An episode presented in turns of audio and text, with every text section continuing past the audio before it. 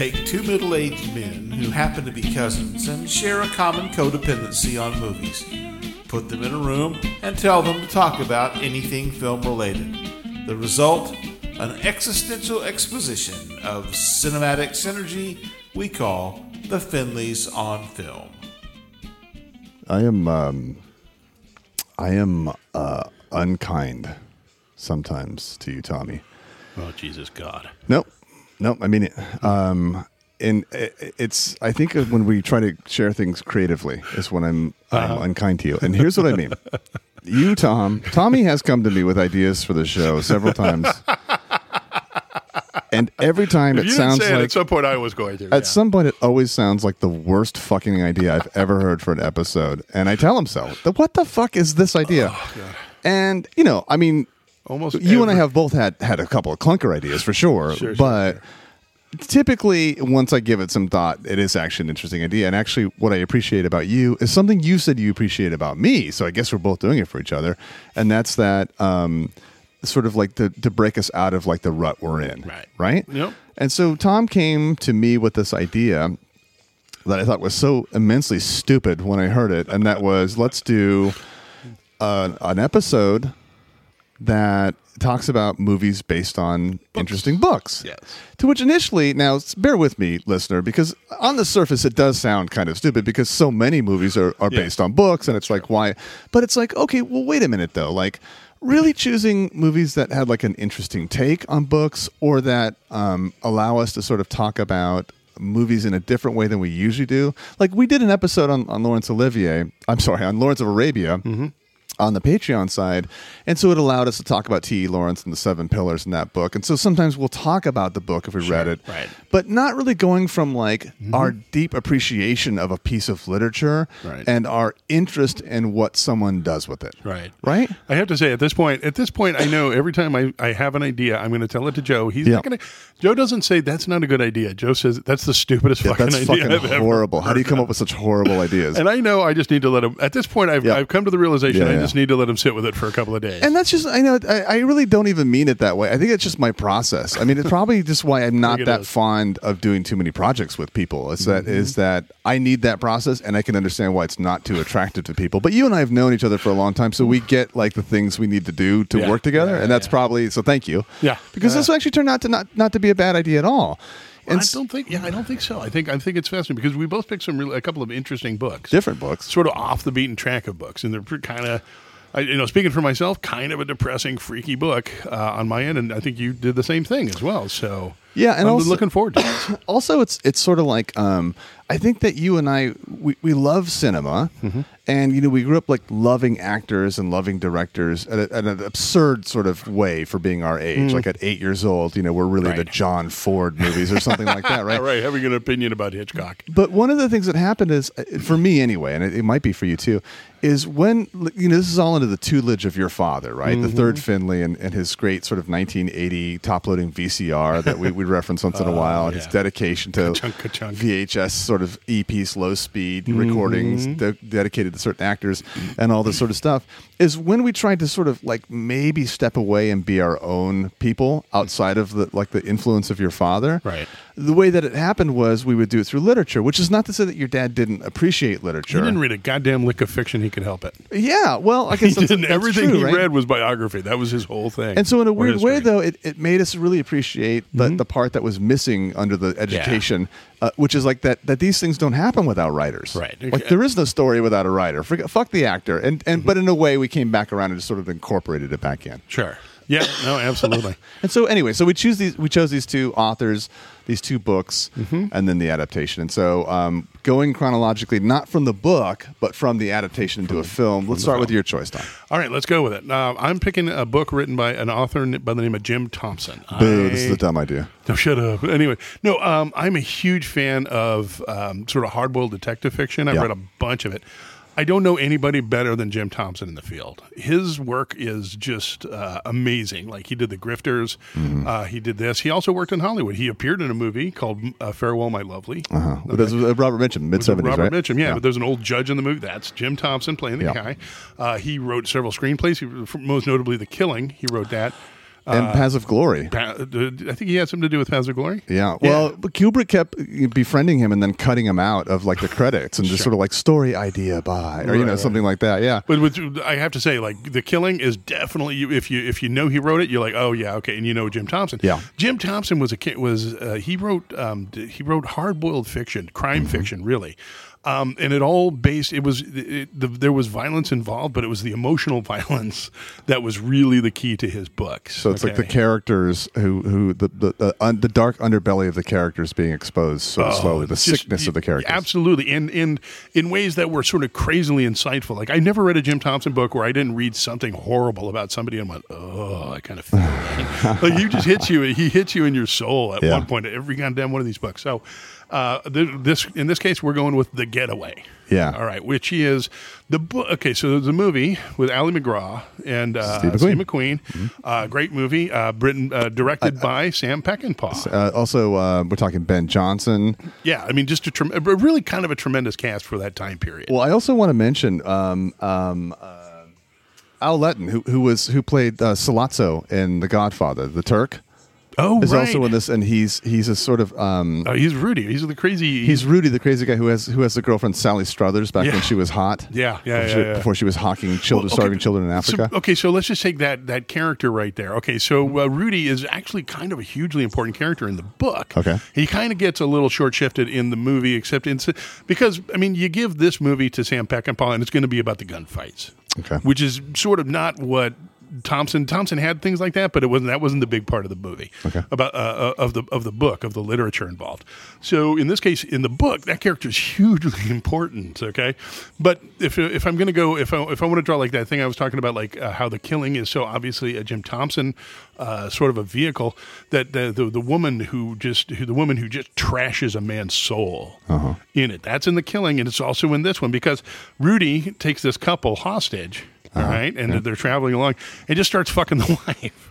Who's a scumbag? Meanwhile, the husband is just over here falling apart, just just being just Are you talking about the Steve McQueen character? No, Like no, that no, husband? no, no, Oh, the- just uh, just an arbitrary sort the of side note. No, because that you forget about him sometimes that he was in the movie, but she but he kidnaps the couple and takes them across country with him, and he's fucking the he's Oh, fucking that's her right. while while her husband's in bed with them. yeah, that's right. Oh, it just you just and he just falls apart. Like there's this like oh people in people totally in a Jim about that. Mm-hmm. Thompson novel are either victims or beca- or or looking for a victim. That's the only kind of people he shows. Well, that's interesting. Like, I, I, I, I defer to you on all this sort of stuff because I haven't read uh, Jim Thompson. I've seen some of the adaptations, right? Mm-hmm. but like, I mean, I'll talk about how I feel about The Getaway, you know, as you're talking about Sure, it. sure. But I look at his other films, like The Grifter, The Grifters, Mm-hmm. versus, let's say, the second version of The Killer Inside of Me, the one with with Casey. Um, oh, Casey Affleck. Yeah, yeah, yeah. And it's like to me, like so much depends on how much somebody handles him. So like the Grifters, I think is a great fucking a film. really great film. The Killer Inside of Me, that that second one is just garbage as far as I'm concerned. Right? It's it's rough. But it's, the first one with Stacy Keach was maybe a little bit better. This one, okay, no, the one with uh, Casey Affleck Yeah. gets it a little like gets it sort of right in the physicality of it, but it but it doesn't get you it doesn't get you all the extra little stuff. But the thing about the Getaway is that it, it seems to me like there could potentially be a problem, and we Right. could even talk about that because Sam Peckinpah is such a stylistic force and creative mind. Yeah, he took he took over. that it's almost like somebody taking over something that's so specifically like um, attached to a writer like Jim Thompson Right. would be difficult. Like who who who wins that battle, Well, they become or, or do you lose something for the battle itself? you lose something, but at the same time you gain something. It diverges. It, it becomes a very different sort of a book. Okay, Yeah, okay. Uh, or different, a different, a different sort of a movie. Yeah, right? yeah. Uh-huh. Okay. The movie basically is an action film in, a lot, in most ways. I mean, it has beautiful Sam Peckinpah like starting to feel his oats with the slow mo, Yes. uh, gunplay and all that kind of stuff. sort Has of borrowing from from the Wild Bunch like three years earlier with the sort of like the, the stop action black and white cover sort of print. Right. Um, yeah, the slow motion. Yeah. Yeah, so he's got so he's got those elements and those come across, and it's a young virile Steve McQueen Mm, and an Ellie MacGraw at her at her sexy hottest, right? And so so that becomes what this movie is all about, and everything sort of fall the, the the sort of nuances fall away really quickly. Yeah. in this thing in the book, uh, Steve McQueen is like one of the top five bank rob planners in the world. Like Right. he's like he's famous, and this is this girl that he stole from a that he that he he brought he corrupted into the life Yeah. from a like from working at a working at a truck stop or something like that. Some that. of that And comes through just the corrupted. MacGraw character, though. I think she does a good job. I think Yeah, she's an she- underrated actress. I think she is too, and I think she tries, but I don't think Steve McQueen is really. I mean, he's Doc. He plays Doc. He plays Steve McQueen as Yeah. this character. Yeah, see, that's another. It's like you have the third force. So it's like Peckinpah, McQueen, and Jim Thompson. It's like that's a taffy pull. Yeah, it really is, right? Yeah. So, okay, so in the book, like the character Rudy, like he's very important because he's um this character who was like so horribly abused as a child, like his inner like he, he was beaten so badly that like all of his chest is basically bones and scar tissue. Uh-huh. All right.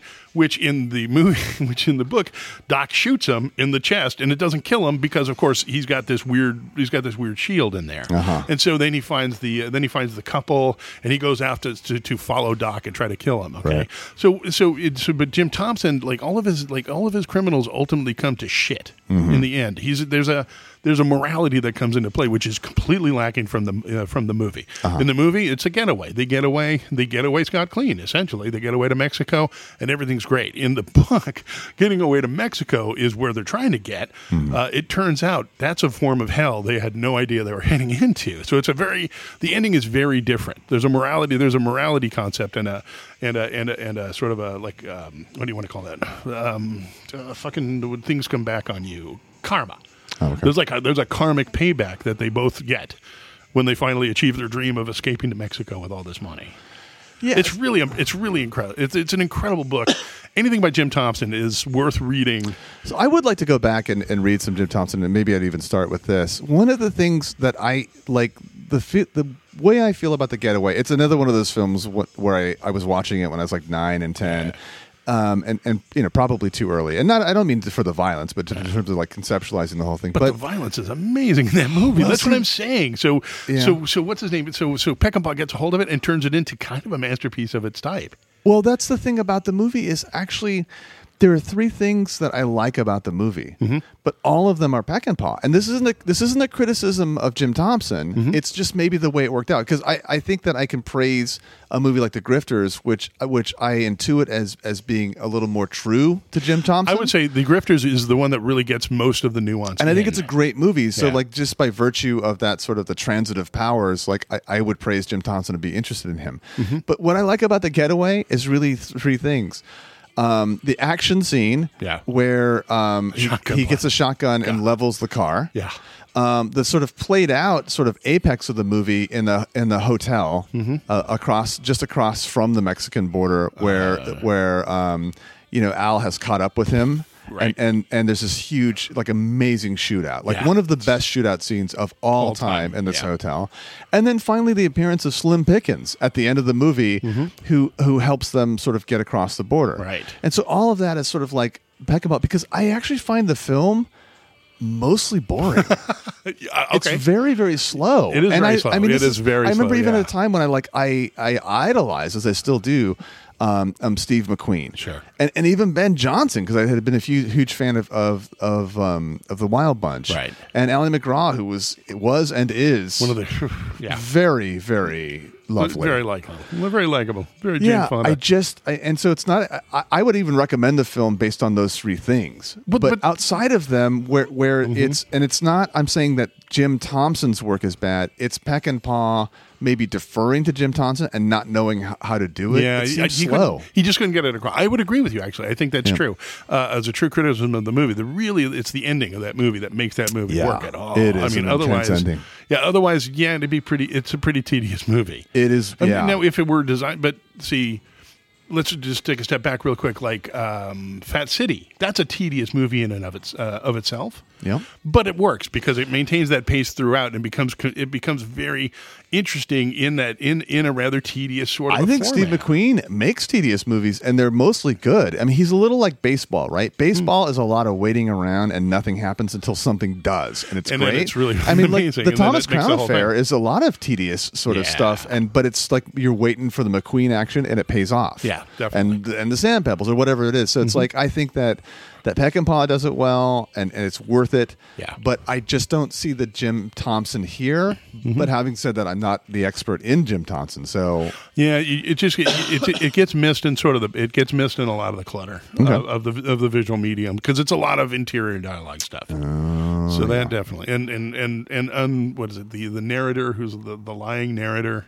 What do they call that? unreliable narrative. The unreliable Yep. narrative. That's a big. That's a big tool in. Uh, in Oh, so like work. dramatic irony. So the audience sees things, or the reader sees things that the characters don't. Right. Yeah, right. got it. exactly. So you know, I think uh, I I would uh, I like the Mm-hmm. I love the movie, but I really love the book. Anything by Thompson, I could I could recommend some really good ones. Well, I will definitely uh, read a, a Jim Thompson book. Right. As a result of this episode, which started out as a very stupid idea, but turned out to be a good one, and actually made me sort of rethink like the relationship between books and movies. Oh yeah, it's pretty cool. Well, and in this case, we kind of took ones where I knew something, Yeah, yeah. and then you're going to be talking about. Well, I've read what you're going Yeah, to be I mean, talking about, but it was a long time. You're a much more. Uh, y- y- this is more your episode in general because you know as much about the, the next film as as I do in the I book. doubt that. No, you know more. Oh, Tommy. Oh, it's true. Oh, you. But do you do you honestly think I'm being uh, humble at this point? Who knows? Yeah, okay. You might have been guilted into it by the opening of this episode. No, no. Fuckface.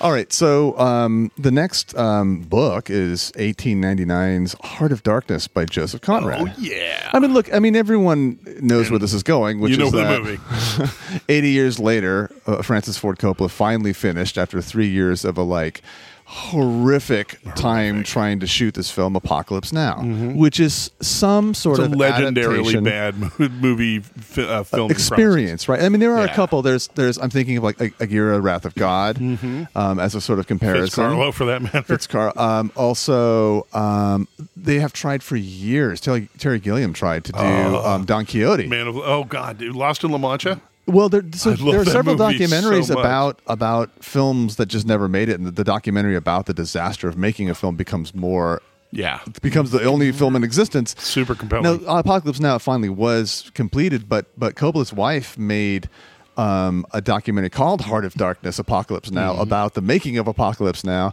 which is this adaptation ish. I mean, it definitely is an adaptation of Heart of Darkness. yeah, Apocalypse take it Now. putting into like a like an Amer- like American context of its time. it's what I like and don't like about the film, and it's a film that like um, I, the first time I saw it, I hated it. Mm-hmm.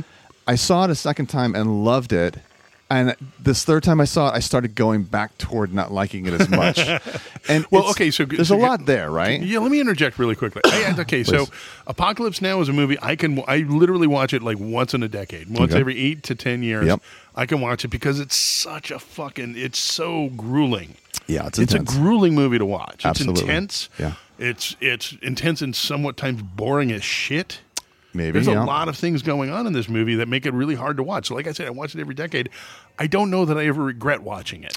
My wife came in and, and sat it. down on the couch and, and became entranced with the film. Mm-hmm. Uh, she had never seen it before. Um, my wife hates war movies. Oh, she does that. But this is not really a war movie. It's a thing, Mm. right? It's it's a sort of allegory. It's it's a weird adaptation. And so if you go back to Heart of Darkness, it's like you have Conrad responding to the Belgian genocide, essentially Right. of of the Congo, Right. What became the Belgian Congo? King, in the, what's in it, the- Ludwig or what the fuck that that that shit that shit uh. I've just forgot its name, but but anyway, so um, the Belgian king, who I'll look up in a second here, who never actually went to the Congo himself.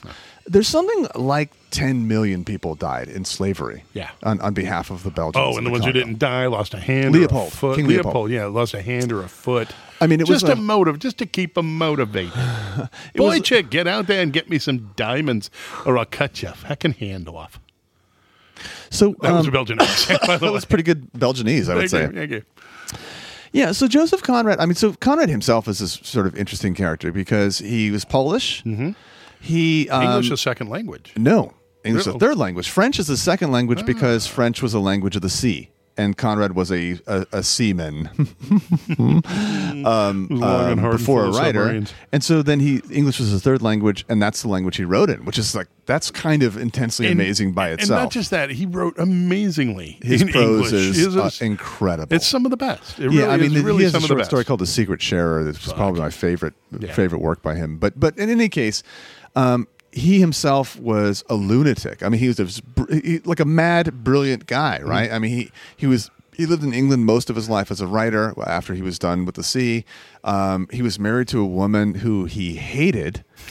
I, I read a great biography by Jeffrey Meyers. He's a great biographer of literary figures, and um, and he hated this wife of his. But at the same time, they had a ritual where Conrad would get so worked up with his writing that he would get these immense. Um, what's what's the worst headache you can get? Oh, Um, migraine.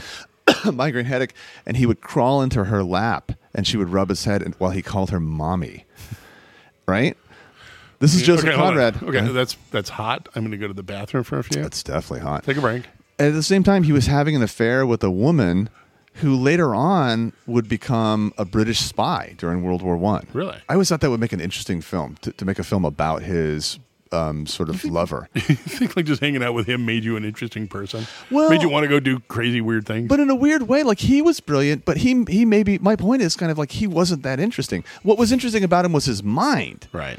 Was his like writing in a third language. Mm-hmm. Was that he he was a, a man of the sea before he was a writer. That he was such a good writer. But but he hung around people like Hart Crane, all of his admirers, and, Mm-hmm. and one by one they would leave him like this guy's a fucking bore and he's an asshole. And so like he It's had these, combination. Boring he asshole. had these two Write sides. that down, Joe. But he had, you know, and, and, and he didn't have a heart toward his wife. Right. But he had a heart toward the, the, the Congolese He a heart, people. he had a heart for darkness. a heart for darkness, sir. And so, so this this novella, it's a little over hundred pages, Yeah, yeah. is um, an attempt to sort of talk about what everyone was seeing and what half of Europe saw as sort of like uh, uh, Belgium's version of like Manifest Destiny, Right. and the other half. Um, I don't think it's noted enough. It was- saw it uh, was what it was this horrific sort of genocide that was happening right and so he frames you know this narrator um, marlowe it's it's a frame story which is to say it's it's a lot like um, Tim O'Brien stories, like the thing they carried, the things they carried, where it's like Sure. you have a narrator who's saying, "Did I ever tell you the story about?" And then they tell you the story about something else that Right. had happened. So it actually is a British sort of um, We kind of did that in Secret Share too. That was like a was that a common thing for him? I think. I think so, like think frame it. Yeah, stories, okay. right? So Yeah, yeah. like there was this time I was on on the deck of a ship and this thing happened, right? And so you actually have someone recounting the story that was told to them by Marlowe, who who is a seaman who's recalling the sort of um, experience he had in the Congo, Right. And it was that he um he wanted to sign on a ship to go um, from England. Um, over to the Congo to make some money. Um, um, one of his relatives gets him in sort of over his head um, with more responsibility than. Right. than he thought he would ever have on a ship. Mm-hmm. Um, and once he gets to the sort of Congo area, he's um, sort of enchanted with this guy who's a, a, a company bigwig Right. who's making the most money for the company, and that's this guy named Kurtz. Yes. And so, really, it's Way about way deep in the Congo. way deep in the Congo, and Kurtz. It, it's sort of revealed slowly that Kurtz has um, maybe gone insane, And maybe gone be- native. maybe gone native, maybe betrayed the company, and and by betrayed we mean like he should be coming back to us making money instead Right. of just being where he is, right? Right, right, right. And and um, did he um, sabotage his own ship? And, and is he really stuck out there in the middle of nowhere? And so we have we have a responsibility to this fellow white man, Right. and it's it's very much sort of like an Orwellian thing, like like uh, Burmese days too. Like Hmm. we have this narrator who's like clearly sees that something is wrong, Right. in the state of the world of the Cong- Congolese. He's not even Belgium. He signed on to a Belgian Right, company, right, so he gets this sort of second view. Um, and he's not sure whether, what to make of this mysterious Kurtz fellow who might be a hero or might be a madman. A monster. And um, and there's there's conflicting reports. And well, and that's the other thing too. But like, I, and I remember this vaguely about uh, about the book, which is uh, Conrad does a really good job of sort of t- uh, bringing you, uh, sort of making like making you invest a little bit with this character, Yeah. in the situation, like. And at the same time, giving you some ambiguity, like you're never 100 percent sure what exactly his fascination with it with it is. He's got, Yep. he's fascinated with Kurtz. Mm-hmm. He's fascinated with the horror, and he's also disgusted by the horror, and he maybe is fascinated by his own disgust at the horror. It's there's a layer, Yeah. there's a layered quality to this guy's interest and, and what drags him into the story Yeah. that is uh, really kind of a remarkable feat of literature. Well, we we've talked about this before. Like it's like the Louis C.K. approach to art, which is to say, like um, when when someone says like, Jack "But I don't," in front of women. yeah, I don't understand. Like, what's his motivation for doing that? Louis C.K. would say. Who cares if you if you can make the audience believe that he wants to do it? Who gives a shit trying to explain why he wants to do it? And and and I think that um, that Conrad has that sort of ability too. Okay. it's like he like just what you said basically. He invests you because the character's invested, right? Right, right. So so all of that sort of like um, you know the the main character going to sort of retrieve this guy who may be insane, and it has like colonial issues involved. It has obviously like race, class, commerce, capitalism, Mm-hmm. all this sort of stuff. And so now we have, you know, four.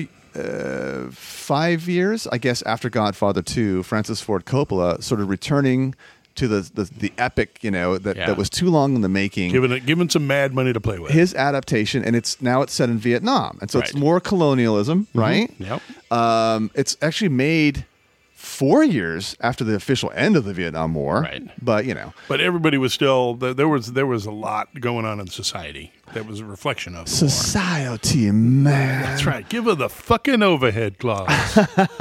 Great reference. So, so we have this um, really interesting all-star cast. You know, um, Coppola likes to use um, people he's used before. Yeah. So we have like Robert Duvall. I forget the guy's Duvall's name, the but, but uh, early on, there's this colonel, this general who who played the uh, the senator and Godfather too. Yes. Mm-hmm. I appreciate the Italian people. The guy who gets caught by Fredo in the whorehouse, right? Yep. yep. Um, There's also uh, young Harrison Ford is in this, like he was in the conversation. that's right, and uh, a certain someone named Marlon Brando. Oh boy, we'll talk about that because that's one of the great stories within the story. Yeah, well, sure. Uh, yeah, yeah, yeah, yeah. Do we? Yeah, we'll, cover it a little bit, but Yeah. I mean, it's been covered a lot. Yeah, I mean there. Yeah, there are some sort of famous like lines that everyone knows, even if you haven't seen the movie. But basically, instead of Marlowe, we have um, not Charlie Sheen, but Martin, Martin Sheen. Sheen. I think I remarked to you that Marto Sheen. Martin Sheen is kind of playing a version of what would become his son, the hotel wrecking Charlie Sheen. Just a complete disaster. Yeah. And by the way, uh, sort of trivial um, footnote: uh, Martin Sheen had a heart attack. Yes. Playing this role, so it's like just one of many things that was sort of upsetting about the production. this Nightmarish film. about this production. Yeah, But he is some sort of like like black ops. assassin Operative, yeah, an he's, assassin. He's, he's like special forces.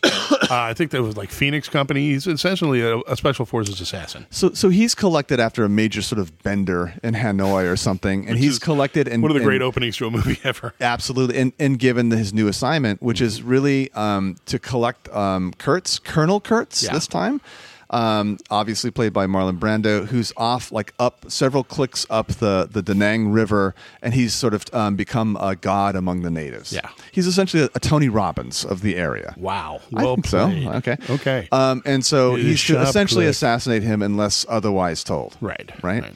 Um, and so, um, you know, it, it tries, it, it's weird because Coppola's trying to sort of like make it so different. It's going to be Vietnam. It's going to be in the conflict of a different type of colonization. And at the same time, what he does, and this kind of annoys me, is he drops these breadcrumbs, which are uh, exact parallels to the story. Uh-huh. So it's like, wait, are you going to adapt this thing or not adapt this thing? But some of the things are actually literally like word for word from a character out of the book, Hmm. Okay. just placed into a, another sort of characters from another like country's mouth. Right. Wow, and it's okay. like, what's the purpose of that? I don't really understand. But anyway, so he's he's um he's sort of um um uh, given a charter, I guess, of some some local. Um, I'm not saying this well, but there's a boat. He gets on a boat and, Yeah, and yeah. goes to find Colonel. He's given resources to go find Colonel Kurtz, and since he's up a river, Yeah. the boat is the pri- is the way to go. With uh, okay, By on. the way, a young Laurence Fishburne. We call him his name. His name is Larry Fishburne. At this, that's how young he was. Yeah, he was like. This eight- actually has a 18 or something. tremendous cast. Colin We- we- Quinn, by the way, tells a story about about this. Um, is he in it? No, but he grew up with in the same neighborhood as, as Laurence Fishburne. Oh, wow. And apparently they were on a bus one day, and Laurence Fishburne's like, "Hey, Coppola wants me for his new movie," and the the the, the scuttlebutt around the neighborhood was like, "Oh, Laurence Fishburne's lost his mind. He thinks that, he thinks that the director of The Godfather wants him for a movie." Well, he's over there six months going, oh, God, I can't wait to get back to a bus in Brooklyn. right because it took forever so Hmm. so okay so sorry there's just so much to say about this film because it's Yeah. kind of a mess but it's kind of a brilliant is. mess Yeah, the it's a journey lovely is mess. at one point they stop at this sort of like there are all these sort of us um, you know military checkpoints and one of them is an amphitheater where the great rock promoter bill graham, Bill Graham plays like a rock promoter and there's Right, like a sort of like crazy bob USO show. Yeah. uso show that happens that turns into a riot Mm-hmm. um, and and I mean, I don't know. I, maybe I'm under talking it, but it's just really about like trying to drive us through the nightmare of this river, the way that Marlowe was driven toward Kurtz, and trying to understand who is he after here? Am I am I after a good guy or a bad guy? Right. Because one of the things, the pieces of information he gets. Um, that's sort of a parallel to the, the novella is that he was not the only person sent out to get him. Right. That there was another assassin who has who has become part of the cult. Right. The, the cult of Kurtz. Yeah, Cult of Kurt. Well, okay, so there's this thing too, and this is where I think there's a kind of a, a an interesting departure from the book, the novella. Yep. Because the novella, it, it- one of the thing, one of the elements that he Conrad uses so well in that is to kind of the tedium of the trip itself. Okay. Yeah. Okay. Now, uh, Coppola tries to do that, but at the same time, one of the things that makes this movie so worth watching Yeah. is that as the trip progresses, there are just moments that mm-hmm. shine. Yeah. I there mean, are moments in this trip that are just entertaining of themselves, like a movie of its, in itself. That whole attack with the choppers. I mean, that could have been Yeah. its own fucking movie. Well, and there's also like meta meta movie, right? So it's like Coppola himself has a cameo in the film as a documentary Right, filmmaker telling soldiers like, "Don't look at the camera, don't look at the camera, attack the, the enemy," right? And it's sort of like I, I think in a weird way, the things that are cited most often are the are the least interesting. Like, of course, what's cited is like Robert Duvall, who's this sort of wacko like cavalry Surf via surf surf guy who loves like shooting things from helicopters. Charlie Don't Serve. And, and the classic sort of line, like he drops napalm. I love the smell oh, of napalm, in the, morning. It smells like victory. Victory. And I mean, that's sort of over the top, but much more interesting is something you can't put your finger on. And it's probably what drove Coppola crazy making this film. And that's that a lot of the film has a very, very visceral, dreamlike quality. It's Yeah. the most dreamlike film I've ever seen. Because, like a film, you know that certain things are happening, but you're not sure why you know them. Right. Right. Like, I mean, an interesting uh, um, dream that you'll have. You look at someone and say, I knew that was my cousin, but also my neighbor, and I knew that he was 50 years old, although I don't know why I knew that stuff. Right, right. And this film sort of conveys that sort of visceral tonality, if you will. Right. Shoot me now, because I just heard myself say visceral, Visceral tonality, but tonality. but it's I say, did your pinky just extend? hey, uh, folks, his monocle dropped. I'm sorry. We got to we got to get him to the hospital. it dropped. I say, but anyway, so so finally, when when when um, when Sheen, you know, finally gets to to Kurtz, Kurtz. and it's it's the classic, finally God fully it overweight. Marlon Brando, who's who's Colonel Kurtz, and the, here's an example of what I'm talking about. Like in the novella.